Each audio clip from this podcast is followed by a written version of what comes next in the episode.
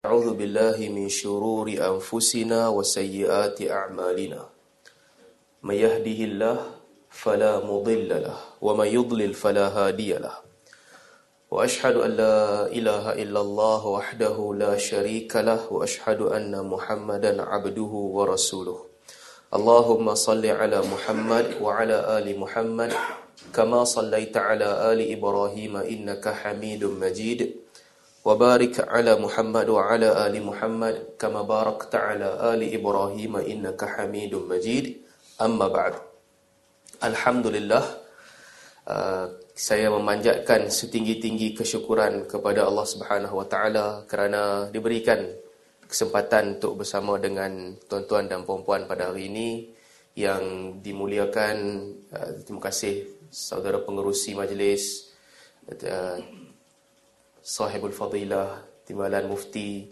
tuan-tuan dan puan-puan guru-guru dan juga imam-imam mudah-mudahan semua kita berada di dalam rahmat Allah Subhanahu wa taala. Saya mula-mula saya minta maaf sebab lambat pagi ni sebab maklumat yang saya dapat salah. Maklumat penganjur dah betul lah. Penganjur kata start pukul 9 tu penganjur kata 9 suku boleh start. Tapi berdasarkan maklumat-maklumat dalaman yang kawan-kawan bagi tahu kawan-kawan kata biasa kalau kata tujuh setengah ke lapan setengah ke sembilan ke start memang tetap sembilan setengah so saya duk bayangkan memang start sembilan setengah lah tapi bila sampai sembilan setengah, tuan-tuan dan perempuan telah sampai lebih awal dan semua telah berada di sini. Uh, saya minta maaf lah sebab di atas kelewatan pada pagi ini. Yang kedua, kita sesi kita pada pagi ini agak panjang sampai pukul 12. Dan saya tak fikir saya boleh cakap sampai pukul 12. Uh, kalau orang menyanyi konsert pun sejam je. Nak cakap seorang dua jam setengah, uh, ini bukan benda main-main, susah. Jadi saya rasa saya mungkin akan ringkaskan sejam ataupun lebih sikit dan lebih daripada itu kita boleh buat dalam bentuk soal jawab ataupun perbincangan. So itu yang kedua. Uh, perkara yang ketiga sebelum kita mula ni, saya juga difahamkan bahawa majlis kita ni bukan majlis terbuka untuk orang awam. Jadi dia adalah majlis yang dihadiri oleh tuan-tuan imam dan guru-guru takmir ya. So maksudnya tuan-tuan dan puan-puan ni tuan-tuan dan puan-puan telah memahamilah isu-isu berkaitan dengan agama, hukum hakam fiqah, hukum hakam akidah. Jadi yang tu kita tak payah nak bincang lah sebab tuan-tuan sedia maklum bahkan mungkin lebih mengetahui daripada saya tentang isu-isu ni. So saya diberi tajuk tentang ekstri, ekstremisme dan juga liberalisme untuk kita bincangkan bersama tajuk ni bukan kepakaran saya pun lah sebenarnya. Uh, cuma nak dijadikan cerita, dua tahun lepas saya hadir di Perlis ni satu satu sesi perdebatan dengan Ustaz Abu Syafiq tentang tajuk ekstremisme ni. Jadi mungkin sebab tu orang jemput saya untuk cakap tajuk yang sama kali kedua. Saya bolehlah kongsi sedikit sebanyak maklumat yang saya tahu. Yang mungkin tuan-tuan bersetuju, Mungkin juga tuan-tuan tak berapa bersetuju sebab ialah kadang-kadang kita bila dengar ceramah, kita suka orang sebelah-belah kita. Tapi bila orang tu berceramah tak sama dengan yang kita harap ataupun yang kita pegang, kita tak berapa setuju. Tapi itu tak ada masalah. Perkara biasa. Nak berbeza pandangan, kita boleh berbeza pandangan. Itu isu yang boleh diterima secara meluas. Baik ekstremisme dan liberalisme ni dua tajuk yang hampir tak ada kena mengena. Dua kelompok yang satu duduk dekat utara, satu duduk dekat selatan. So dua kelompok yang asing, bab dia tak sama. Tapi bila digabungkan dua-dua ni dalam satu tajuk, so saya ceritalah sedikit sebanyak tentang kedua-dua ni. Baik. Yang pertama sekali, mungkin kita boleh mula dengan ekstremisme, ekstrim. So ekstrim Daripada perkataan, kita tahu yang ekstrim ni bunyi dia tak baik. Bunyi perkataan tu tak baik. Sebelum kita cerita lebih mendalam, ekstrim digambarkan dengan benda yang tak berapa baik. Kadang-kadang, kita nak gambarkan satu benda, tapi perkataan yang kita pilih tu menunjukkan benda tu baik ataupun tak baik. Kita uh, antara gemuk dengan besar sebagai contoh. Kalau kita kata besar, dia menunjukkan intonasi dia menunjukkan mungkin benda tu baik kot. Besar. Oh, dia ni besar. Berbeza dengan bila kita gemuk, dia ni gemuk. Intonasi dia tak berapa cantik. Antara haluih dengan dengan kuih. Ha, kalau kita kata nak perkenalkan orang kan, uh, ala orang ni, Pak Haji ni yang kurih-kurih. Kita nampak macam positif. Tapi ala Pak Haji ni halus ya. So bunyi tu kita dah tahu hmm, Pak Haji ni memang dia lain pada orang lain lah. Dia sangat kurih contohnya. Jadi perkataan ekstrim maksudnya melampau-lampau. Banyak. Tapi dalam intonasi yang negatif. Yang tak bagus. Yang tak baik. Kalau baik kita kata kalau baik ekstrim kita kata apa? Sangat. Kita kata sangat. Ha, dia ni belajar memang bersungguh. So kita kata oh dia belajar bersungguh-sungguh. Dia ni belajar ekstrim sangat eh. Maksudnya dia ni tak dia tak buat benda lain lah. Dia belajar kan. So positif dan negatif. Jadi bila kita namakan ekstremisme ni merujuk kepada pemikiran-pemikiran yang melampau. Kalau dalam bahasa Arab dipanggil tatarruf melampau dalam intonasi yang tak baik, tak bagus. Jadi, untuk kita faham sebelum kita pergi lebih lanjut, melampau ni bukan ada satu aliran nama dia melampau. Tak ada macam tu. Kita tak boleh cop mana-mana aliran ataupun mana-mana agama melampau. Tetapi dia lebih kepada sifat individu. Orang punya perangai. Jadi perangai melampau ada di mana-mana.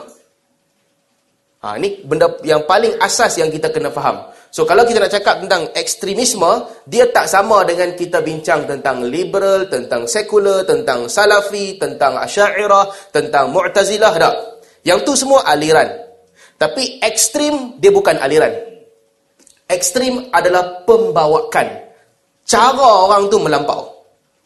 Dan kita boleh jumpa ekstrim ni kadang-kadang dia punya perkataan melampau. Hukum orang lain dengan hukuman yang melampau. Beza sikit dengan dia ya. Kafir terus. Hang tak sama dengan aku, kafir terus. Hang undi parti ni, kafir terus. Hang uh, buat benda-benda salah, kafir terus. Ekstrim. Ada juga ekstrim dalam bentuk tindakan. Salah hukum. Tak sama aja hukum. Sekat, halang orang, nafikan hak orang ada dalam bentuk tindakan. Siapa yang ekstrim? Semua orang. Dalam sejarah dunia, kita lihat penyakit ekstrim ni kena pada semua aliran, kena pada semua agama, kena pada semua kepercayaan. Dan ekstrim dia sinonim dengan kuasa. Bila orang tu ada kuasa, dia akan jadi ekstrim. Sebab itulah ada Kristian yang ekstrim. Di barat ada gerakan haluan kiri Kristian yang ekstrim. Anti-Islam. Anti-Yahudi. Mereka memusuhi orang Islam dan musuh orang Yahudi. Kalau selepas kes pengeboman WTC tu, sampai sebahagian orang Islam mereka tak boleh simpan janggut. Mereka dikenakan tekanan. Mereka diserang sampai orang Islam tak boleh pakai tudung. Sampai orang Islam kena tukar nama. Ekstrim Kristian. Ada juga ekstrim Yahudi. Yang menghalalkan bunuh orang lain kecuali Yahudi. Yang menghalalkan untuk utilize ataupun gunalah orang lain. Bangsa yang paling tinggi Yahudi. Ada juga ekstrim Hindu. Yang kita duk cerita kalau tuan-tuan ikut isu beberapa minggu lepas yang saya duk cerita pasal LTTE. Ekstremis Hindu, Tamil. Tamil Ilam. Liberation Tiger of Tamil Ilam. Di Sri Lanka. Apa dia buat? Dia ni uh, dia tak ada kuasa politik. Tapi pun ramai di Sri Lanka dan di India. So dia buat gerakan bersenjata. Mereka serang orang Buddha dan orang Islam. Yang banyak kena serang ni orang Islam. Di Sri Lanka sekolah budak-budak Islam eh, dibom di dibun sekolah tu dibom orang ramai. Uh, sami-sami Buddha satu tempat ibadat dia pergi bunuh semua kat kawasan tu. Bekas uh, Perdana Menteri India. So ekstremis Hindu. Dan sampai sekarang orang Islam yang ditindas di India disebabkan ekstremis Hindu. Ada ekstremis Buddha di Myanmar. Ekstremis Buddha bukan Buddha yang jahat-jahat Bukan Buddha yang tak tahu agama. Bukan orang Buddha yang orang kata Buddha murtad ni yang tak ambil tahu pasal agama. Tapi ekstremis dia sami-sami Buddha. Dia boleh pakai kain kuning dia, kain oranye dia. Pakaian orang agama, makan minum halal dia jaga, binatang tak boleh bunuh. Sebab berdosa bunuh binatang, tapi dia langgar orang Islam dan dia bunuh orang Islam. Ekstremis Buddha. Jadi kat mana-mana pun ada ekstremis.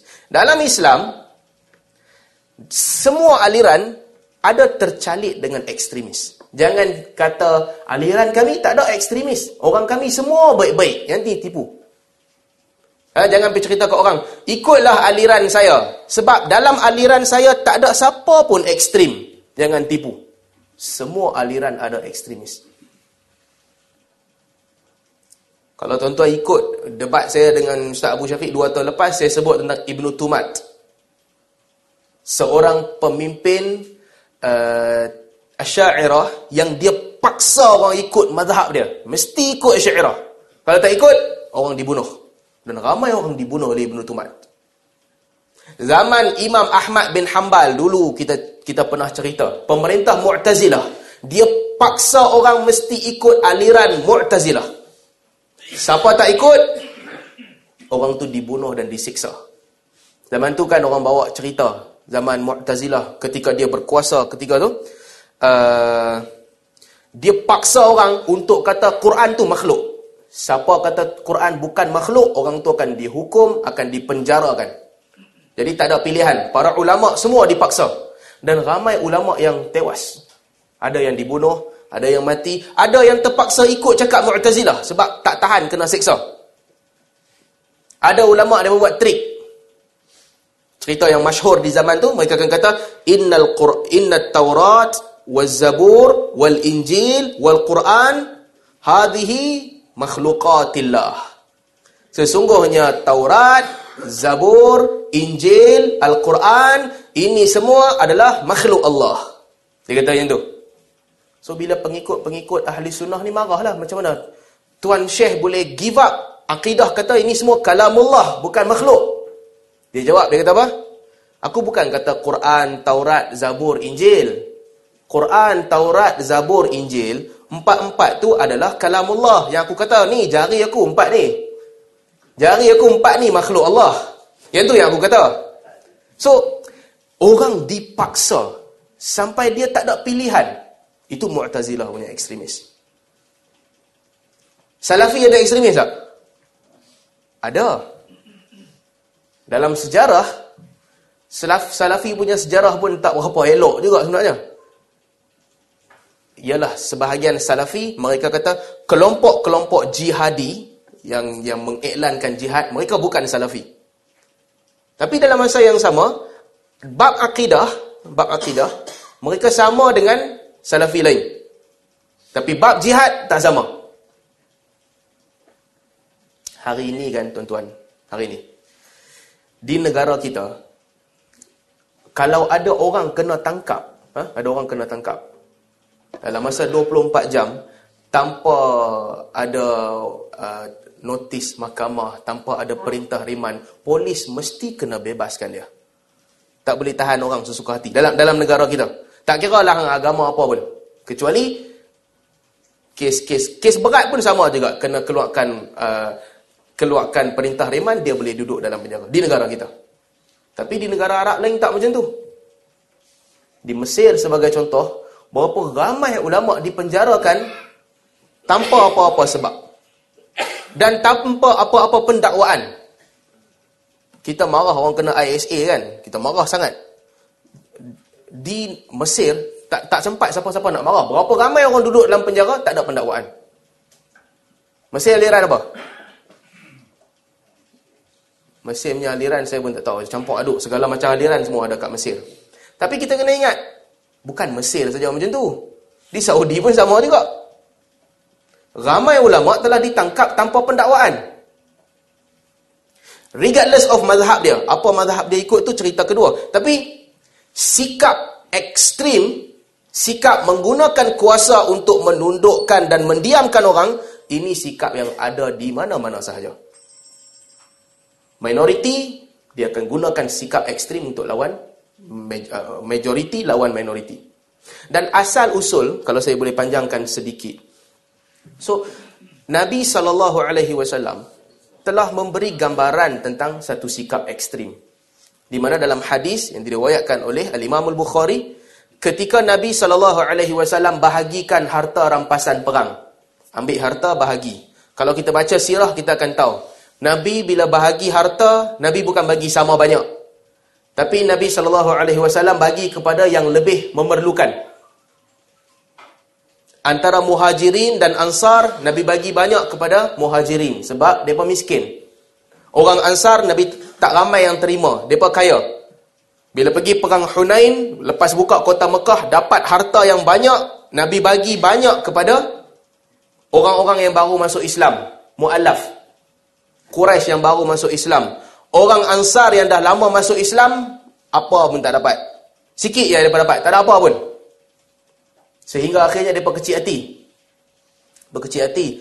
Mereka kata, darah-darah mereka masih lagi mengalir di pedang-pedang kami. Berapa lama kami pertahankan Nabi SAW, tiba-tiba bila dapat harta yang banyak, orang Mekah dapat semua.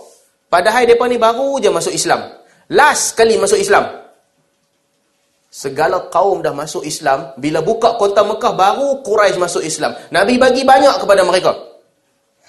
Nabi panggil orang Ansar. Nabi sallallahu alaihi wasallam bagi tahu kepada orang Ansar, "Hampa nak tak kalau orang lain balik ke negeri mereka membawa kekayaan dunia. Tetapi kamu balik ke negeri kamu Madinah membawa Nabi." Orang Ansar kata, "Yang tu telah lebih daripada cukup untuk kami."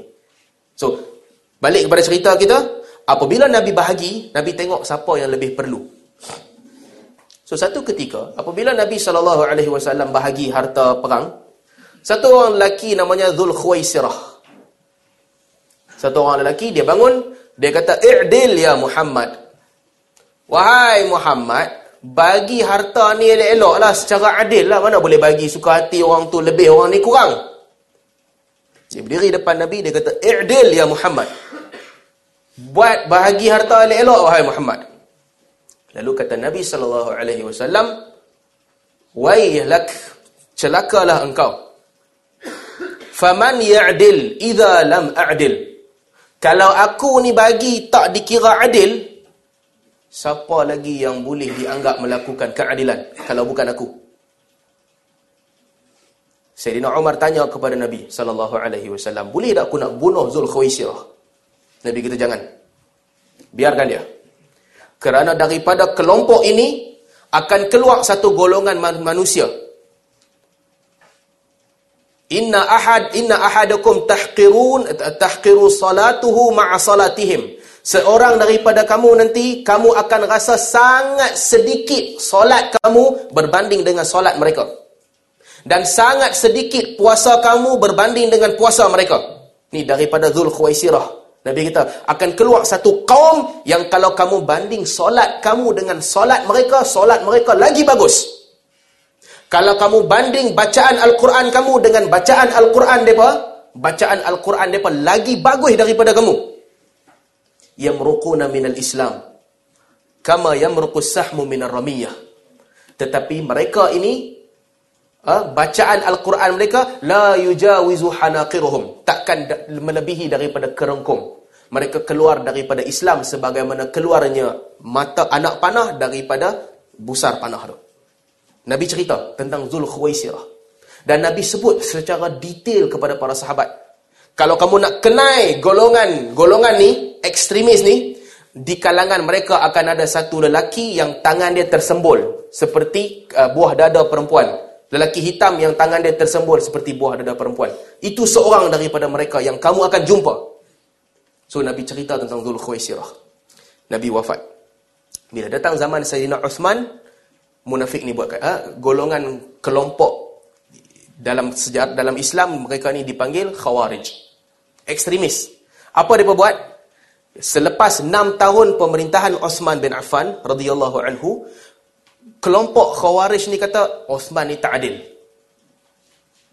Bayangkan, Osman bukan orang kecil-kecil, sahabat Nabi yang besar. Yang Nabi muliakan. Yang Nabi kata malaikat malu dengan dia. Yang Nabi kahwinkan dua anak Nabi dengan Osman. Fadilat yang sangat besar. Khawarij kata Osman pemimpin yang zalim. Mereka buat perhimpunan beramai-ramai, mereka uh, mula desak untuk Osman dibunuh. Khalifah Nabi, para sahabat Nabi yang besar, Osman bin Affan, mereka tuntut agar Osman dibunuh. Mereka datang daripada Mesir. Dia bermula daripada Mesir, gerakan Khawarij ni. Datang ke Madinah, tuntut kepada Uthman salah satu di antara tiga. Dia hantar wakil dia, pergi jumpa Uthman, salah satu di antara tiga benda. Yang pertama, kami mesti tuntut bela, kami mesti bunuh engkau sebab engkau telah membunuh orang-orang lain kerana hukuman. Engkau hukum orang lain, kami akan hukum engkau balik, bunuh engkau. Satu. Yang kedua, kata Khawarij kepada Osman, kalau engkau tak mau dibunuh, engkau tinggalkan pemerintahan, letak jawatan, tinggal jawatan ni. Orang lain ambil alih. Yang ketiga, kata mereka kepada Osman, kau boleh perang dengan kami kalau engkau nak. Kami akan lawan dengan kau. Kata Sayyidina Osman, radhiyallahu anhu, adapun membunuh aku semula, yang tu tak boleh. Kerana Nabi sallallahu alaihi wasallam, Abu Bakar dan Umar ketiga-tiga mereka telah menjalankan kisas dan telah menjalankan hukuman bunuh. Tetapi tidaklah dibalas hukuman bunuh kepada mereka. Adapun meletakkan jawatan, kata Uthman, yang tu pun tak boleh. Kerana aku tidak akan menanggalkan baju yang telah dipakaikan oleh Allah. Adapun perang, kata Uthman, aku tahu fitnah tu akan berlaku. Tetapi aku tak nak jadi pintu yang membuka fitnah tu. Uthman kata aku tak terima ketiga-tiga tawaran. Akhirnya mereka kepung rumah Uthman. Lama dia dikepung sampailah. Satu hari Uthman dalam riwayat disebutkan dia mimpi. Jumpa Nabi, Abu Bakar dan juga Umar radhiyallahu anhu. Dia mimpi, dan malam tu dia mimpi, dia jumpa mereka. Mereka kata kepada dia, Sum satuftir'in ma'ana fil jannah. Puasalah kamu wahai Uthman pada hari ini kerana engkau akan berbuka bersama dengan kami di dalam syurga. So bila bangun esok, Osman pun pesan kepada bodyguard dia, semua boleh balik ke rumah masing-masing dan dia dibunuh oleh Khawarij. Khawarij masuk ke rumah dia, Khawarij dalam riwayat diceritakan panjang. Tuan-tuan bayangkan, ini kaum-kaum yang kuat ibadat. Bukan macam kita tau. Kita ni saat kita buat ibadat, saat kita kita malas, kita pergi makan, kita pergi seronok. Ini kaum yang sangat kuat beribadat. Ada tanda sujud di kepala-kepala mereka. Mereka sentiasa membaca Al-Quran. Mereka datang, mereka pegang janggut Osman dan mereka bunuh dia. Dalam riwayat disebutkan mereka rosakkan muka Osman. Sehingga muka dia tak dikenali. Dalam riwayat disebutkan mereka potong tangan isteri dia. Kaum yang kuat ibadat. Tapi mereka tertipu. Kerana sikap ekstrim. Mereka bunuh Osman. Dan selepas zaman Uthman, bila datang zaman Ali bin Abi Talib, Khawarij tak berhenti juga. Bezanya, Uthman bersikap lembut. Uthman tak lawan dengan mereka. Uthman, dia tak nak mul, tak nak jadi punca kepada fitnah. So, Sayyidina Uthman radhiyallahu anhu, dia pendam-pendam, gerakan ni semakin lama, semakin kuat, semakin dapat banyak sambutan, akhirnya mereka bunuh dia. Berbeza dengan Sayyidina Ali radhiyallahu anhu. Dapat sahaja pemerintahan, Sayyidina Ali lawan dengan Khawarij. Dia perangi Khawarij. Tu yang riwayat masyhur yang kita selalu duk baca ni. Orang tanya kepada Sayyidina Ali, "Amusyrikuhum? Kita lawan ni dengan depa sebab mereka ni musyrik ke?" Ali kata, "Tak, mereka bukan musyrik. Minasyirki farru. Mereka lari daripada syirik." Orang tanya kepada Sayyidina Ali, "Amunafiquhum? Kalau bukan musyrik, mereka ni munafik ke?" Kata Sayyidina Ali tak. Innal munafiqin la yadhkuruna Allah illa qalila. Munafik tak ingat Allah melainkan sedikit sahaja. Munafik bukan kaki zikir, bukan kaki solat. Depa ni banyak ingat Allah. Orang tanya kepada Sayyidina Ali, habis tu kita lawan dengan depa pasal apa? Musyrik pun bukan, munafik pun bukan. Ali kata ikhwanuna bagaw alaina. Mereka ni saudara-saudara kita. Yang telah melampaui batas, lalu kita lawan. Bila Sayyidina Ali lawan, perangi mereka, Sayyidina Ali sebut kepada sahabat-sahabat dia, bila dia lawan dan perangi Khawarij. Kau pergi cari mayat-mayat Khawarij. Ada satu orang lelaki kulit hitam, yang tangan dia tersembur seperti seperti buah dada perempuan. Cari, mesti kamu akan jumpa. Macam mana dia tahu? Nabi kata, Serina kali kata, Nabi tak tipu. Bila Nabi kata tu mesti ada. Kamu cari, kamu pasti akan jumpa. Itu tanda kita di jalan yang benar.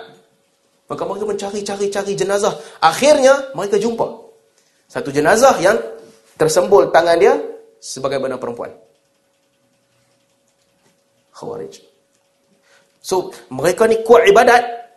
Tapi, dia ekstrim. Dan bukan setakat itulah dia tak berhenti setakat tu. Setelah perang berlaku, Sayyidina Ali bunuh banyak khawarij. Mereka geram dan mereka marah. Dan berkumpullah tiga orang khawarij. Saya tak nak cerita panjang tentang apa yang berlaku antara Ali dan Muawiyah. Nanti sesi lain kita boleh ceritalah. Ataupun tuan-tuan boleh tengok YouTube video Dr. Mazhar ada sebut. Ustaz Kamilin ada sebut. Cerita yang panjang. Cuma saya nak ambil sedikit yang kena-mengena dengan tajuk kita hari ini. So datang tiga orang khawarij.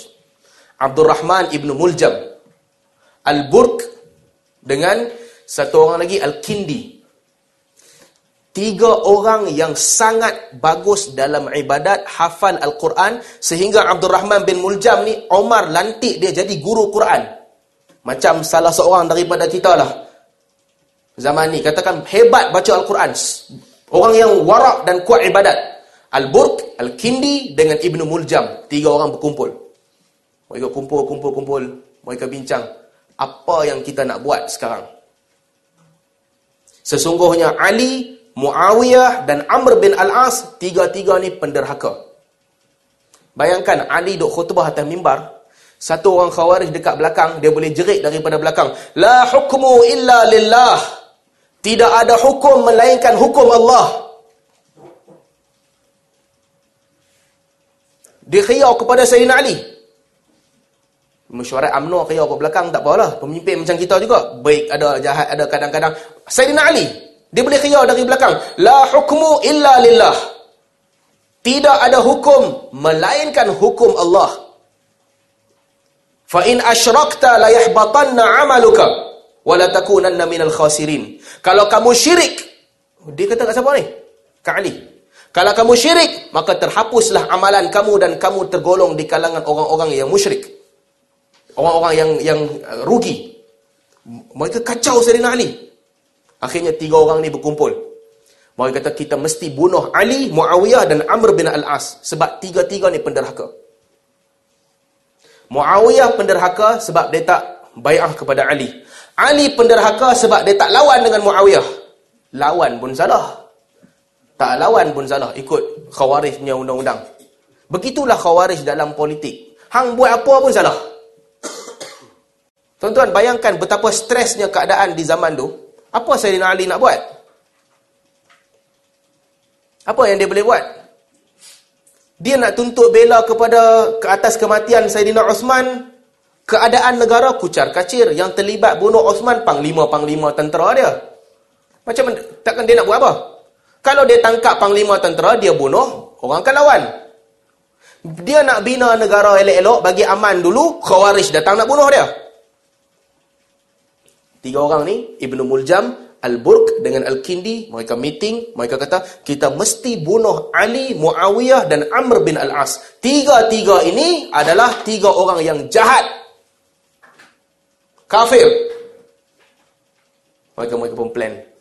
Ibnu Muljam pergi ke Kufah, jumpa Ali. Al-Burq pergi ke Syam, jumpa Muawiyah. Dan juga satu orang lagi, Kindi, pergi cari Amr bin Al-As. Ibnu Muljam bila dia sampai di Kufah, dia tunggu bincang tiga-tiga orang. Bila nak bunuh Ali Muawiyah dengan Amr bin Al-As, bayangkan pada mereka, pembunuhan ni adalah pembunuhan syar'i, dapat pahala. Dapat pahala bukan bunuh kafir tau. Sebab itulah saya nak sebut, kita zaman ni, kita jangan terkejut kalau orang kata, eh, macam mana orang boleh lawan dengan polis? Macam mana orang boleh bunuh tentera? Macam mana orang boleh lawan sesama Islam? benda ni bukan baru. Zaman dulu tak sampai 100 tahun, baru 40 tahun Nabi meninggal dunia. Orang nak bunuh Sayyidina Ali. So, kalau setakat bunuh kita ni, orang-orang biasa macam kita, hmm, tak ada apa. Zaman tu lagi besar. Dan bunuh pula, pilih tarikh yang mulia. 17 Ramadan, cuti umum. Zaman-zaman tu tak cuti lah. Tapi tarikh bagus. Nuzul Quran ke apa ke. Set tiga-tiga orang. Aku nanti bunuh Ali, hang bunuh Muawiyah, hang bunuh Amr bin Al-As. Datang Abdul Rahman ibn Muljam ke Kufah. Bila dia sampai di Kufah, dia pun berbincang sesama beberapa, dia sembunyikan hasrat dia. Dia berkenan dekat satu orang perempuan di Kufah. Plannya nak bunuh Ali. Tiba-tiba, eh, ini cinta punya kerja lah. Cinta punya pasal, misi pun terlupa. Dia biasa memang jadi macam tu. Orang plan nak buat macam-macam benda. Menikah-menikah, hilang plan-plan semua. Nak keluar rumah pun belum tentu boleh keluar. So, Abdul Rahman bin Muljam berkenan dengan satu perempuan. Namanya Qitam. Lupa habis nak bunuh Ali. Ali-Ali punya pasal ya. Yang penting kahwin. Dia pergi jumpa perempuan ni. Ketam. Ketam kata nak kahwin dengan aku? Boleh. Bagi harta sikit. Uh, mahar. Cuma satu syarat yang aku letakkan. Bapa kepada Ketam dengan abang dia telah termasuk dalam khawarij yang diperangi oleh Ali. Kata dia kepada Abdul Rahman bin Muljam, nak kahwin dengan aku, salah satu mahar dia yang kena bunuh Sayyidina Ali bunuh Ali. Baru Ibnu Muljam kata, lah, memang aku mai pun nak bunuh dia. Kira jadilah memang sebab tu aku mai. Baru dia teringat balik. Kritam kata kahwin. Dia pun kahwin, duduk dengan Kritam. Dan dia upah dua orang lagi. Uh, sampai satu pagi ketika mereka study betul-betul plan. Bila masa Ali pergi solat, apabila Sayyidina Ali keluar jalan kaki nak pergi solat subuh, ketika itulah satu orang lelaki, dia dia dengan pedang dia, dia pukul kaki Ali sampai Ali jatuh. Kemudian Abdul Rahman Ibn Muljam dia tikam di dahi Ali.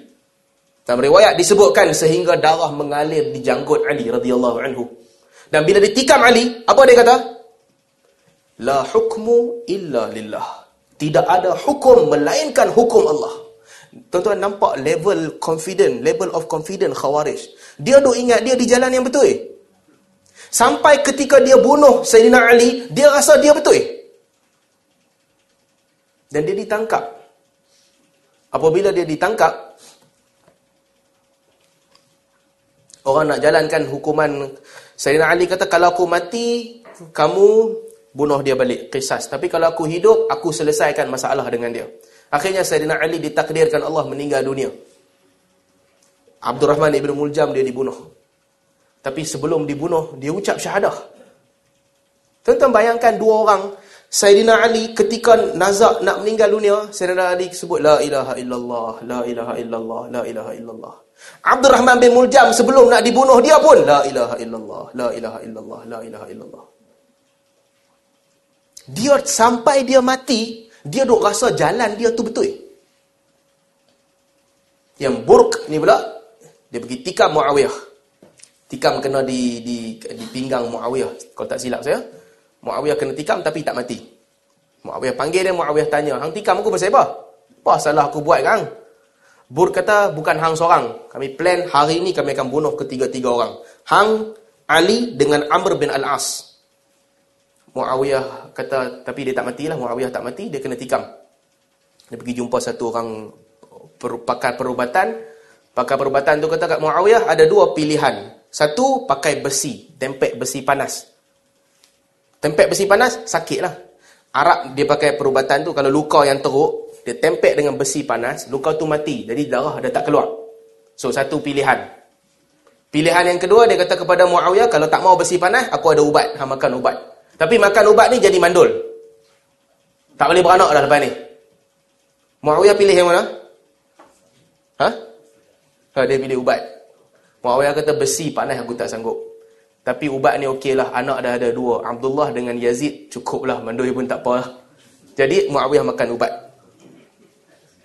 Nasib baik dia tak mati. Lepas jadi peristiwa tu, ah Muawiyah dia bijak. Jadi peristiwa tu, Muawiyah dia mulakan tradisi baru. Di masjid ada security yang bawa senjata. Dan di dalam masjid dekat mihrab. Mihrab ni tempat imam semayang dibuatkan maksurah. Maksurah tu apa? Lubang untuk imam duduk dalam tu. So tuan-tuan pergi ke masjid-masjid yang ada lubang tu, ingat Muawiyah, dia yang start. Sebab orang nak bunuh dia.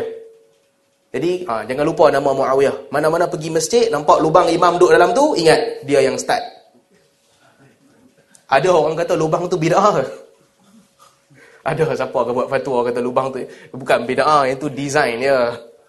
Cuma bila Muawiyah buat, dia ada tujuan lah.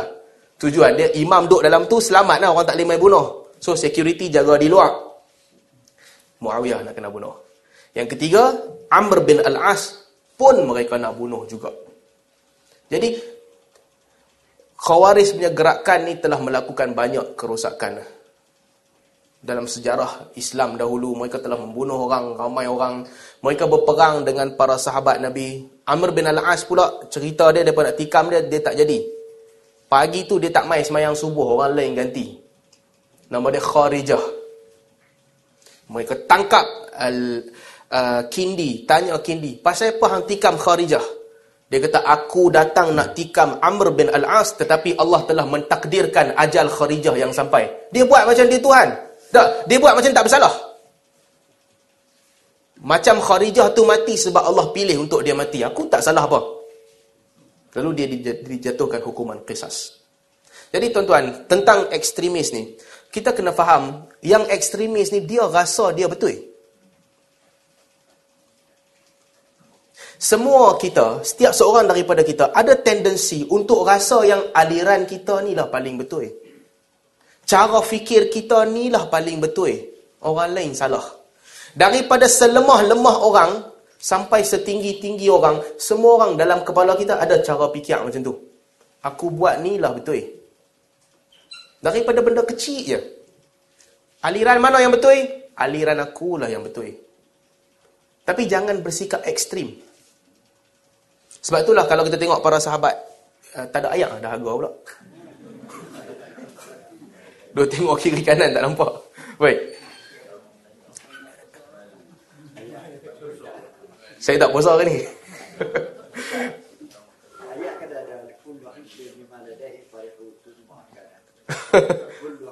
Kullu hizbin bima ladaihim farihun.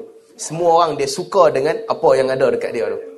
Sebab tu kan kalau kita tengok Nabi pesan dekat para sahabat. Kalau bab pemerintah lah kan kalau kita tengok. Nabi pesan dekat para sahabat kalau hampa tak suka pemerintah pun jangan lawan. Tuan-tuan baca kalau tuan-tuan ingat kan kalau kita baca kisah Abu Zar Al-Ghifari. Abu Zar kita tahulah dia ni pirate sebelum masuk Islam. Pirate yang kerja dia dia curi barang orang rampas orang sebab bukit Taif nak masuk Mekah kena naik Bukit Taif, naik naik naik. Mana ada orang bawa bawa segerombolan tentera naik Bukit Taif?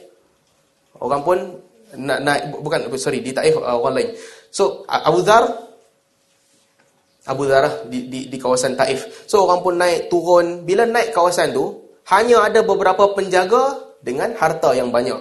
So pirate beroperasi di situlah. Bunuh orang, rampas harta. Sampai bila dia masuk Islam. Bila masuk Islam, Abu Dhar orang yang di antara paling kuat ibadat. Di kalangan sahabat Nabi, kata Sayyidina Ali, tak ada orang yang kuat ibadat sebagaimana Abu Dhar. Dia sangat kuat ibadat. Dia, Nabi pesan dekat dia. Dia sangat kuat ibadat ni. Nabi pesan dekat dia, Ya Abu Dhar, Inni araka da'ifah. Wa inni uhibbu laka ma uhibbu li nafsi. Nabi kata, Wahai Abu Dhar, aku nampak engkau ni lemah. Dan aku sayang kepada engkau macam aku sayang kepada diri aku sendiri. Nasihat Nabi ni, tengok cara Nabi nasihat. Apa yang aku suka kat diri aku, macam itulah yang aku suka dekat hang. Aku nampak hang ni tak kuat. Nabi kata, "Fala tawallayanna malal yatim." Eh, janganlah engkau jadi pemimpin yang pertama dan yang kedua, janganlah engkau pegang amanah harta anak yatim. Sebab Abu Zar bila cerita dia sikit lah. Tak apa tuan-tuan, saya tukar tajuk jadi cerita pula. Tajuk lain. Tak apa, lama lagi masa. Lagi boleh cerita. Orang semua Nabi bagi jawatan. Hang pi ke Yaman pergi berdakwah. Hang pergi ke Syam, pergi berdakwah. Hang pergi ke sana. Abu Dhar, dia datang jumpa Nabi. Dia kata, Ya Rasulullah, untuk aku tak ada apa-apa ke? Orang ni kau hantar pergi berdakwah. Orang ni kau hantar pergi perang. Untuk aku apa? Nabi kata, Abu Dhar, aku nampak hang ni tak berapa kuat. Apa yang aku suka kat diri aku, aku suka dekat hang juga. Jangan jadi pemimpin. Dan jangan pegang harta anak yatim. Kerana nasihat itu, Abu Dhar tolak semua jawatan. Tak ada jawatan yang dia pegang. Tapi memang dia macam tu kan. Dia tak suka banyak benda. Dia tak lawan pemerintah. Dia tegur pemerintah bila dia tak suka. Zaman Osman, satu ketika disebutkan, Abu Zar ni Osman tak layan dia Osman tak dia di luar majlis. Orang mai masuk nak meeting meeting majlis syura nak masuk jumpa Osman. Orang nampak Abu Zar dekat luar dia duduk seorang tak ada siapa layan. Orang kata kepada Osman kenapa engkau buat sahabat Nabi macam tu? Seorang sahabat Abu Zar bawa dia masuk. Dia mesti ikut sama. Sahabat yang masih hidup kita nak minta pandangan dia sama. Osman kata tak payah. Dia tak payah masuk mesyuarat. Kita bincang sudah. Orang kata dekat Osman tak apa, Abu Dhar kena masuk. Kita nak dengar apa pandangan sahabat Nabi. Osman kata, aku kata tak payah, hampa nak panggil, tak apa, panggil dia masuk.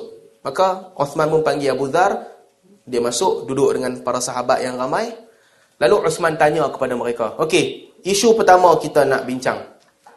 Apa hukum orang yang dia ada banyak harta? Dia ada banyak zakat dah, Lepas tu selain daripada zakat, harta dia disimpan. Boleh tak boleh macam tu? Boleh. Macam itulah ada seorang lelaki jawab. Dia kata, boleh eh. Agama kata wajib bayar zakat. Dia bayar zakat. Selain daripada zakat, dia simpan dekat dia. Abu Dhar dia ambil tongkat dia, dia pukul kepala orang tu. Dia pukul-pukul orang tu, dia kata, engkau tak ingatkah Allah sebut dalam Al-Quran? وَيُطْعِمُونَ الطَّعَامَ عَلَى حُبِّهِ mereka bagi makanan yang mereka suka kepada orang. Yu'thiruna ala anfusihim. Melebihkan orang lain di atas diri sendiri. Mereka infakkan benda yang mereka suka. Sambil dia pukul, dia baca-baca ayat Quran banyak-banyak. Dia kata Al-Quran kata kena sedekah, kena bagi dekat orang. Hang kata cukup. Dia pukul-pukul. Osman tahan dia. Osman kata sebab tu aku tak panggil dia main duduk dalam meeting. kata, baru empat tahun sebab aku tak panggil. So Abu Zar, walaupun dia dia syadid dan kuat tapi dia tak lawan pemerintah. Dia pergi ke Syam orang mai duduk majlis dia sehingga Muawiyah terganggu. Muawiyah kata Abu Zar duduk sini kacau. Fatwa dia macam itulah fatwa dia. Dia level lain tak sama dengan orang. Muawiyah kata kat Osman hamba balik Abu Zar duduk di Madinah. Dia balik ke Madinah. Bila balik ke Madinah dia macam fras sikit dengan para sahabat Abu Dhar kata dia minta izin kepada Sayyidina Uthman biarkan aku bawa diri aku pergi duduk seorang-seorang. Orang jumpa dia. Ha? orang jumpa Abu Dhar Al-Ghifari. Orang kata kita kan dulu sahabat Nabi sama-sama. Abu Dhar kata aku tak kenal hang. Hang siapa? Kata hang sahabat aku tak kenal hang. Abu Dhar kata dulu zaman Nabi hidup aku macam ni.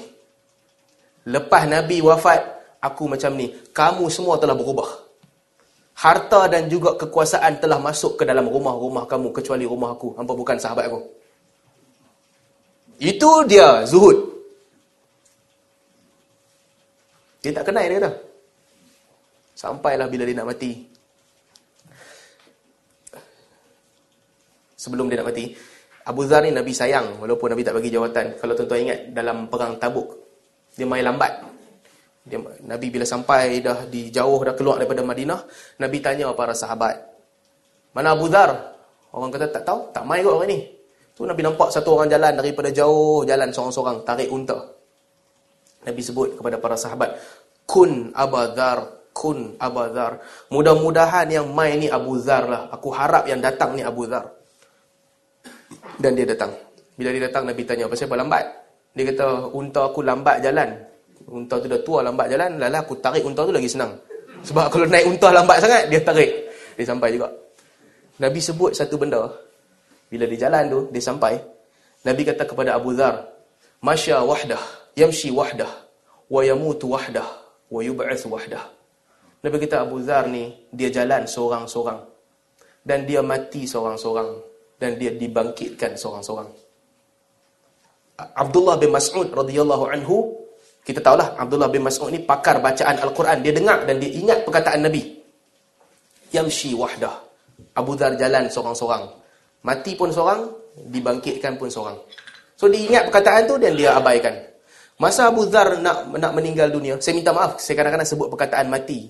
Uh, ada satu tem sebahagian tempat tak boleh ustaz kena kata meninggal dunia. Tak apalah. Mungkin bahasa kita berbeza.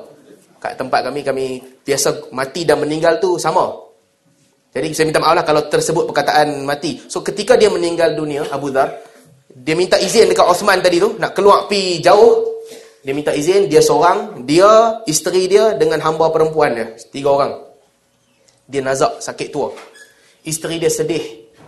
Isteri dia kata, "Wahai Abu Dhar, kalau hang mati siapa nak urus jenazah hang?" Yang ada di sini hanyalah aku dengan hamba perempuan ni. Siapa nak mandikan, nak angkat, nak tanam, nak kafan, nak solat. Kami ya yang ada. Mana ada orang zuhud macam tu zaman kita? Mana ada orang macam tu? Sufi, ramai. Suka zikir, ramai. Abu Zar, tak ada. Dia duduk seorang betul. Dia, bini dia dengan hamba perempuan. Abu Zar kata, jangan takut ketika aku mati bawa jenazah aku saya minum dulu eh. Bismillah.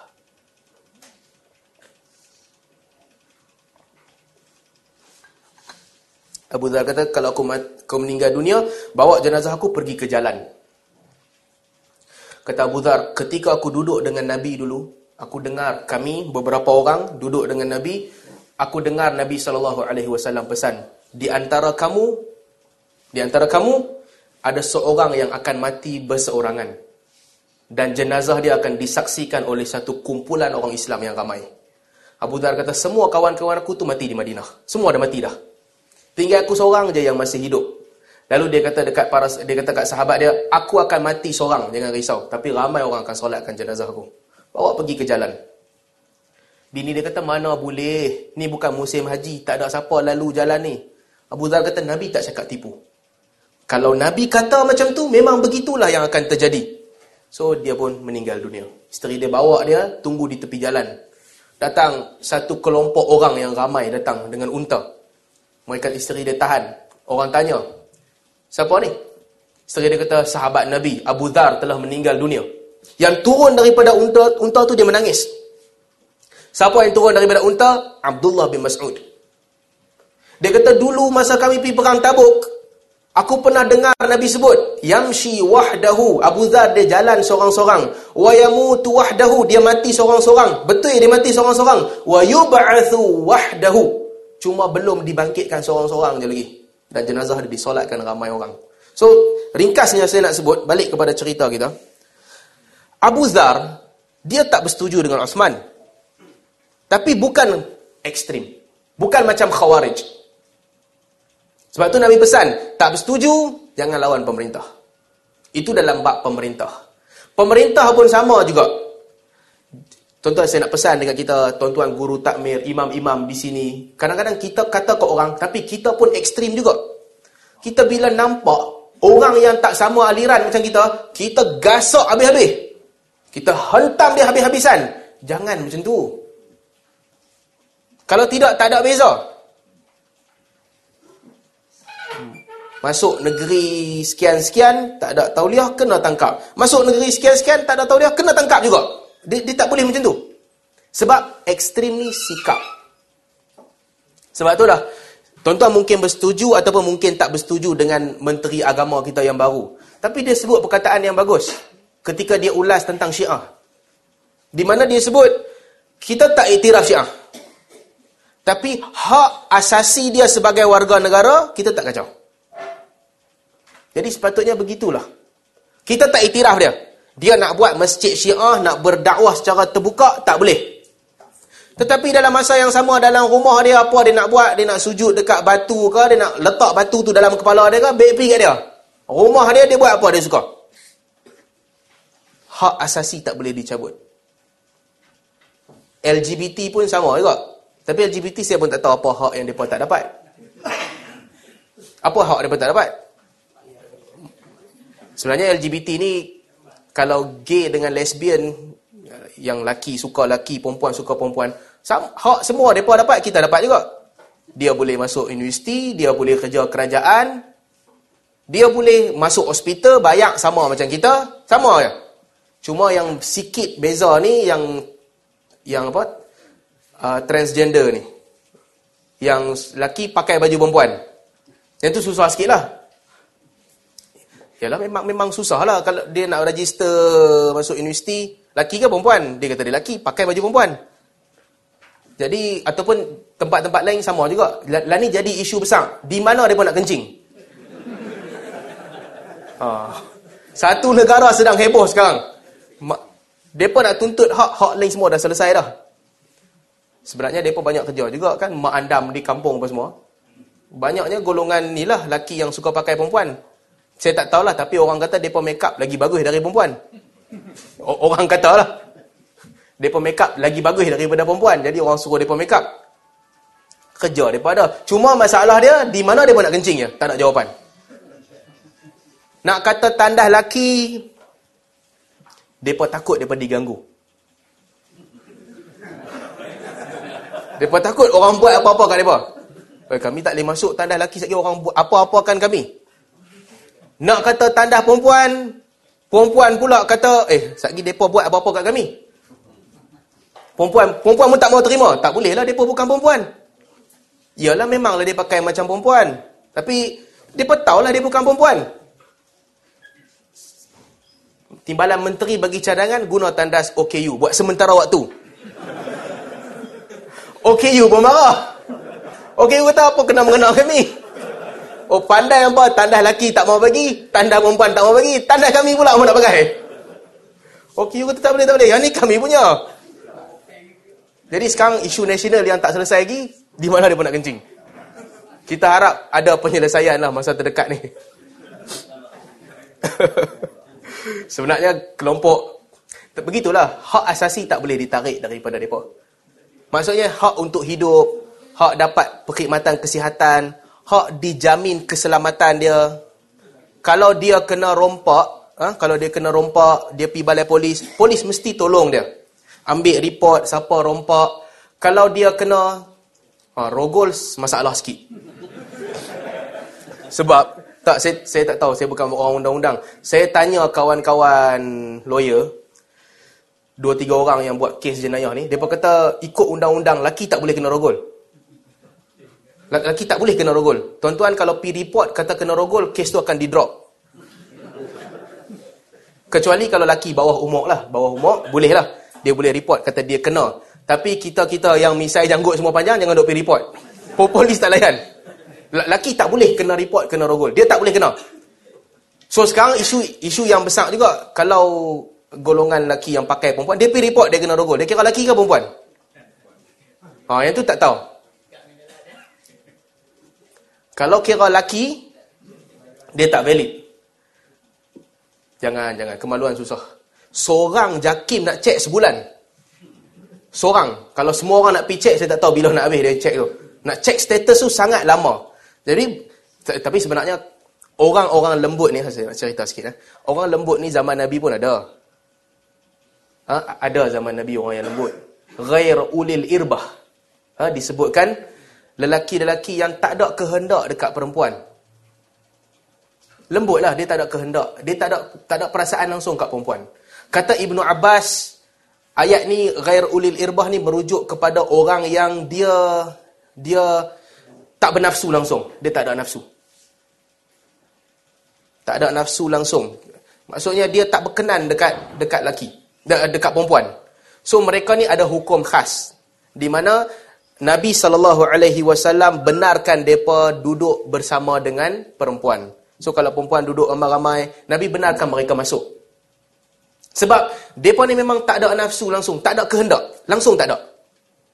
Ada satu kelompok lagi, dia ini jahiliah dululah. Apa dia buat? Dia panggil maksi.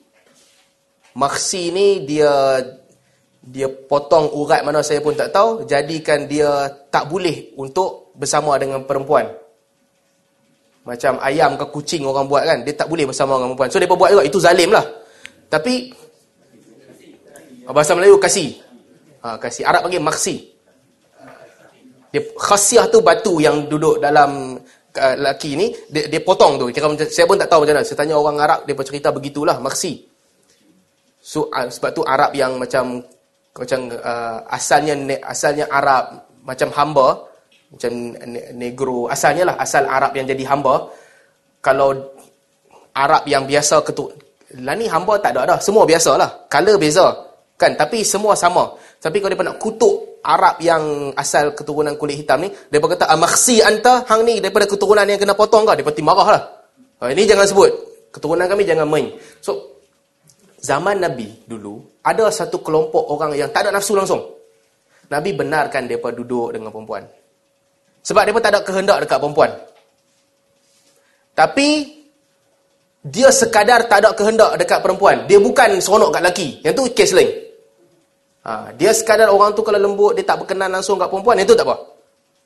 Tapi kalau dia buat seronok kat lelaki, nak pakai baju baju macam uh, perempuan, oh, yang tu tak boleh lah. Yang tu kes lain.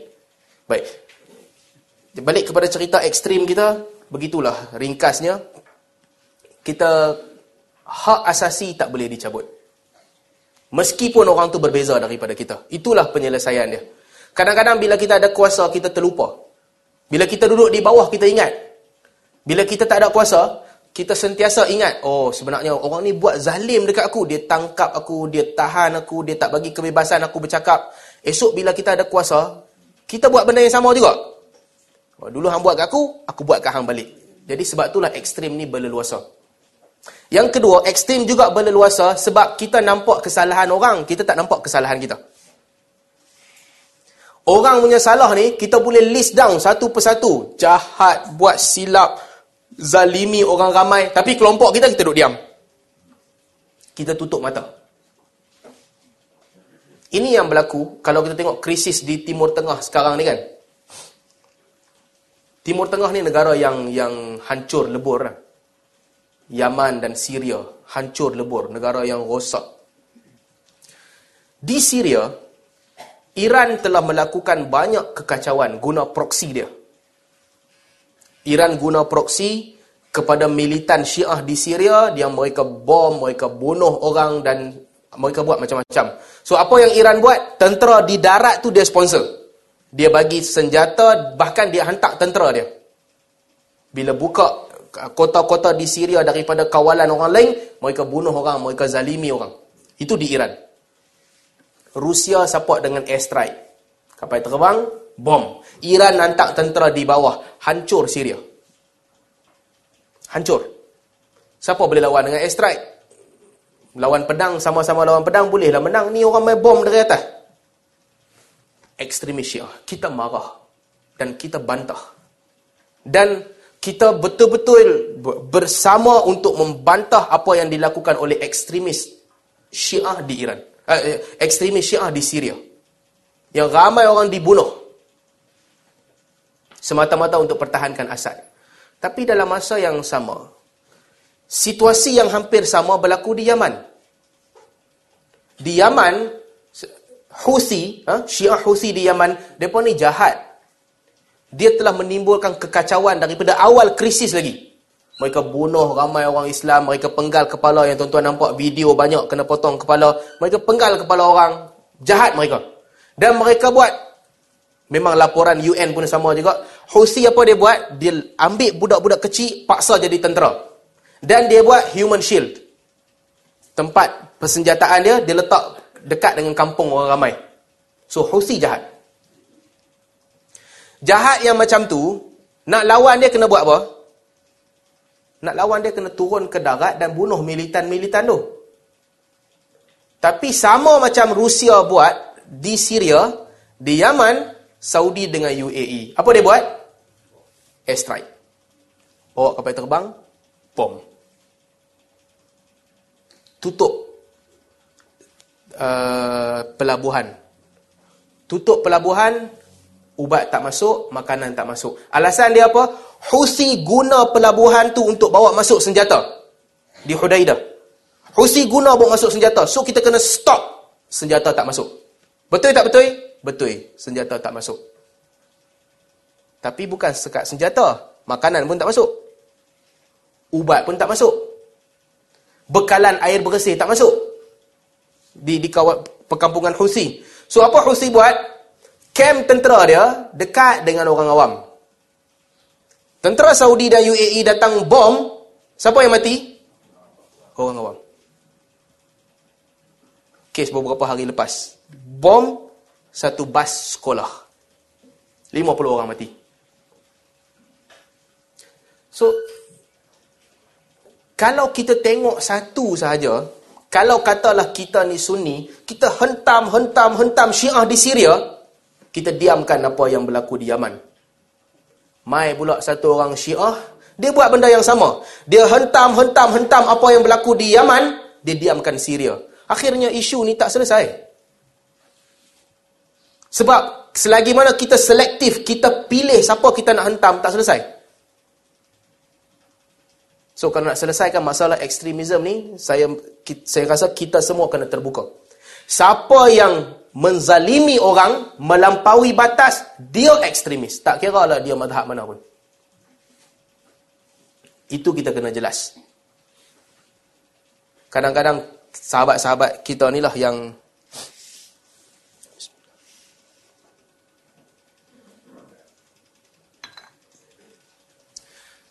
ada satu kes pengeboman di di Yaman juru cakap tentera Saudi minta maaf dia kata kami salah target target tempat lain kena tempat lain dia minta maaf ada orang yang bukan juru cakap tentera duduk di sini di Malaysia dia kata apa sebenarnya bukan Saudi bom Houthi yang pi bom sendiri bubuh nama Saudi juru cakap tentera Saudi mengaku aku salah bom, aku minta maaf. Kita lagi tak sup, lagi teruk. Tak, sebenarnya dia, dia tak bom pun. Yang bom tu Husi bom sendiri. So, kalau kita guna alasan macam tu, nanti dalam kes Yaman, dalam kes Syria, Syiah guna alasan yang sama. Tak, sebenarnya bukan militan Syiah. Bubuh kepala ISIS pula. ISIS yang jahat, bunuh orang. Militan Syiah tak buat apa pun. Jadi, ekstremisme ni nak selesai dia, satulah itu yang saya sebut. Kita kena bersikap terbuka. Semua tindakan ekstrim kita tak boleh justify. Kita mesti marah dia dan kita mesti tolak dia. Baik, yang kedua tentang liberalisme. Liberalisme ni cerita dia panjang sikit. Nak rehat sikit dulu ke? Tak payah ha? Macam mana? Lima minit lah rehat lima minit. Kesian pakcik-pakcik sakit lutut, sakit pinggang. Rehat lima minit sah ha?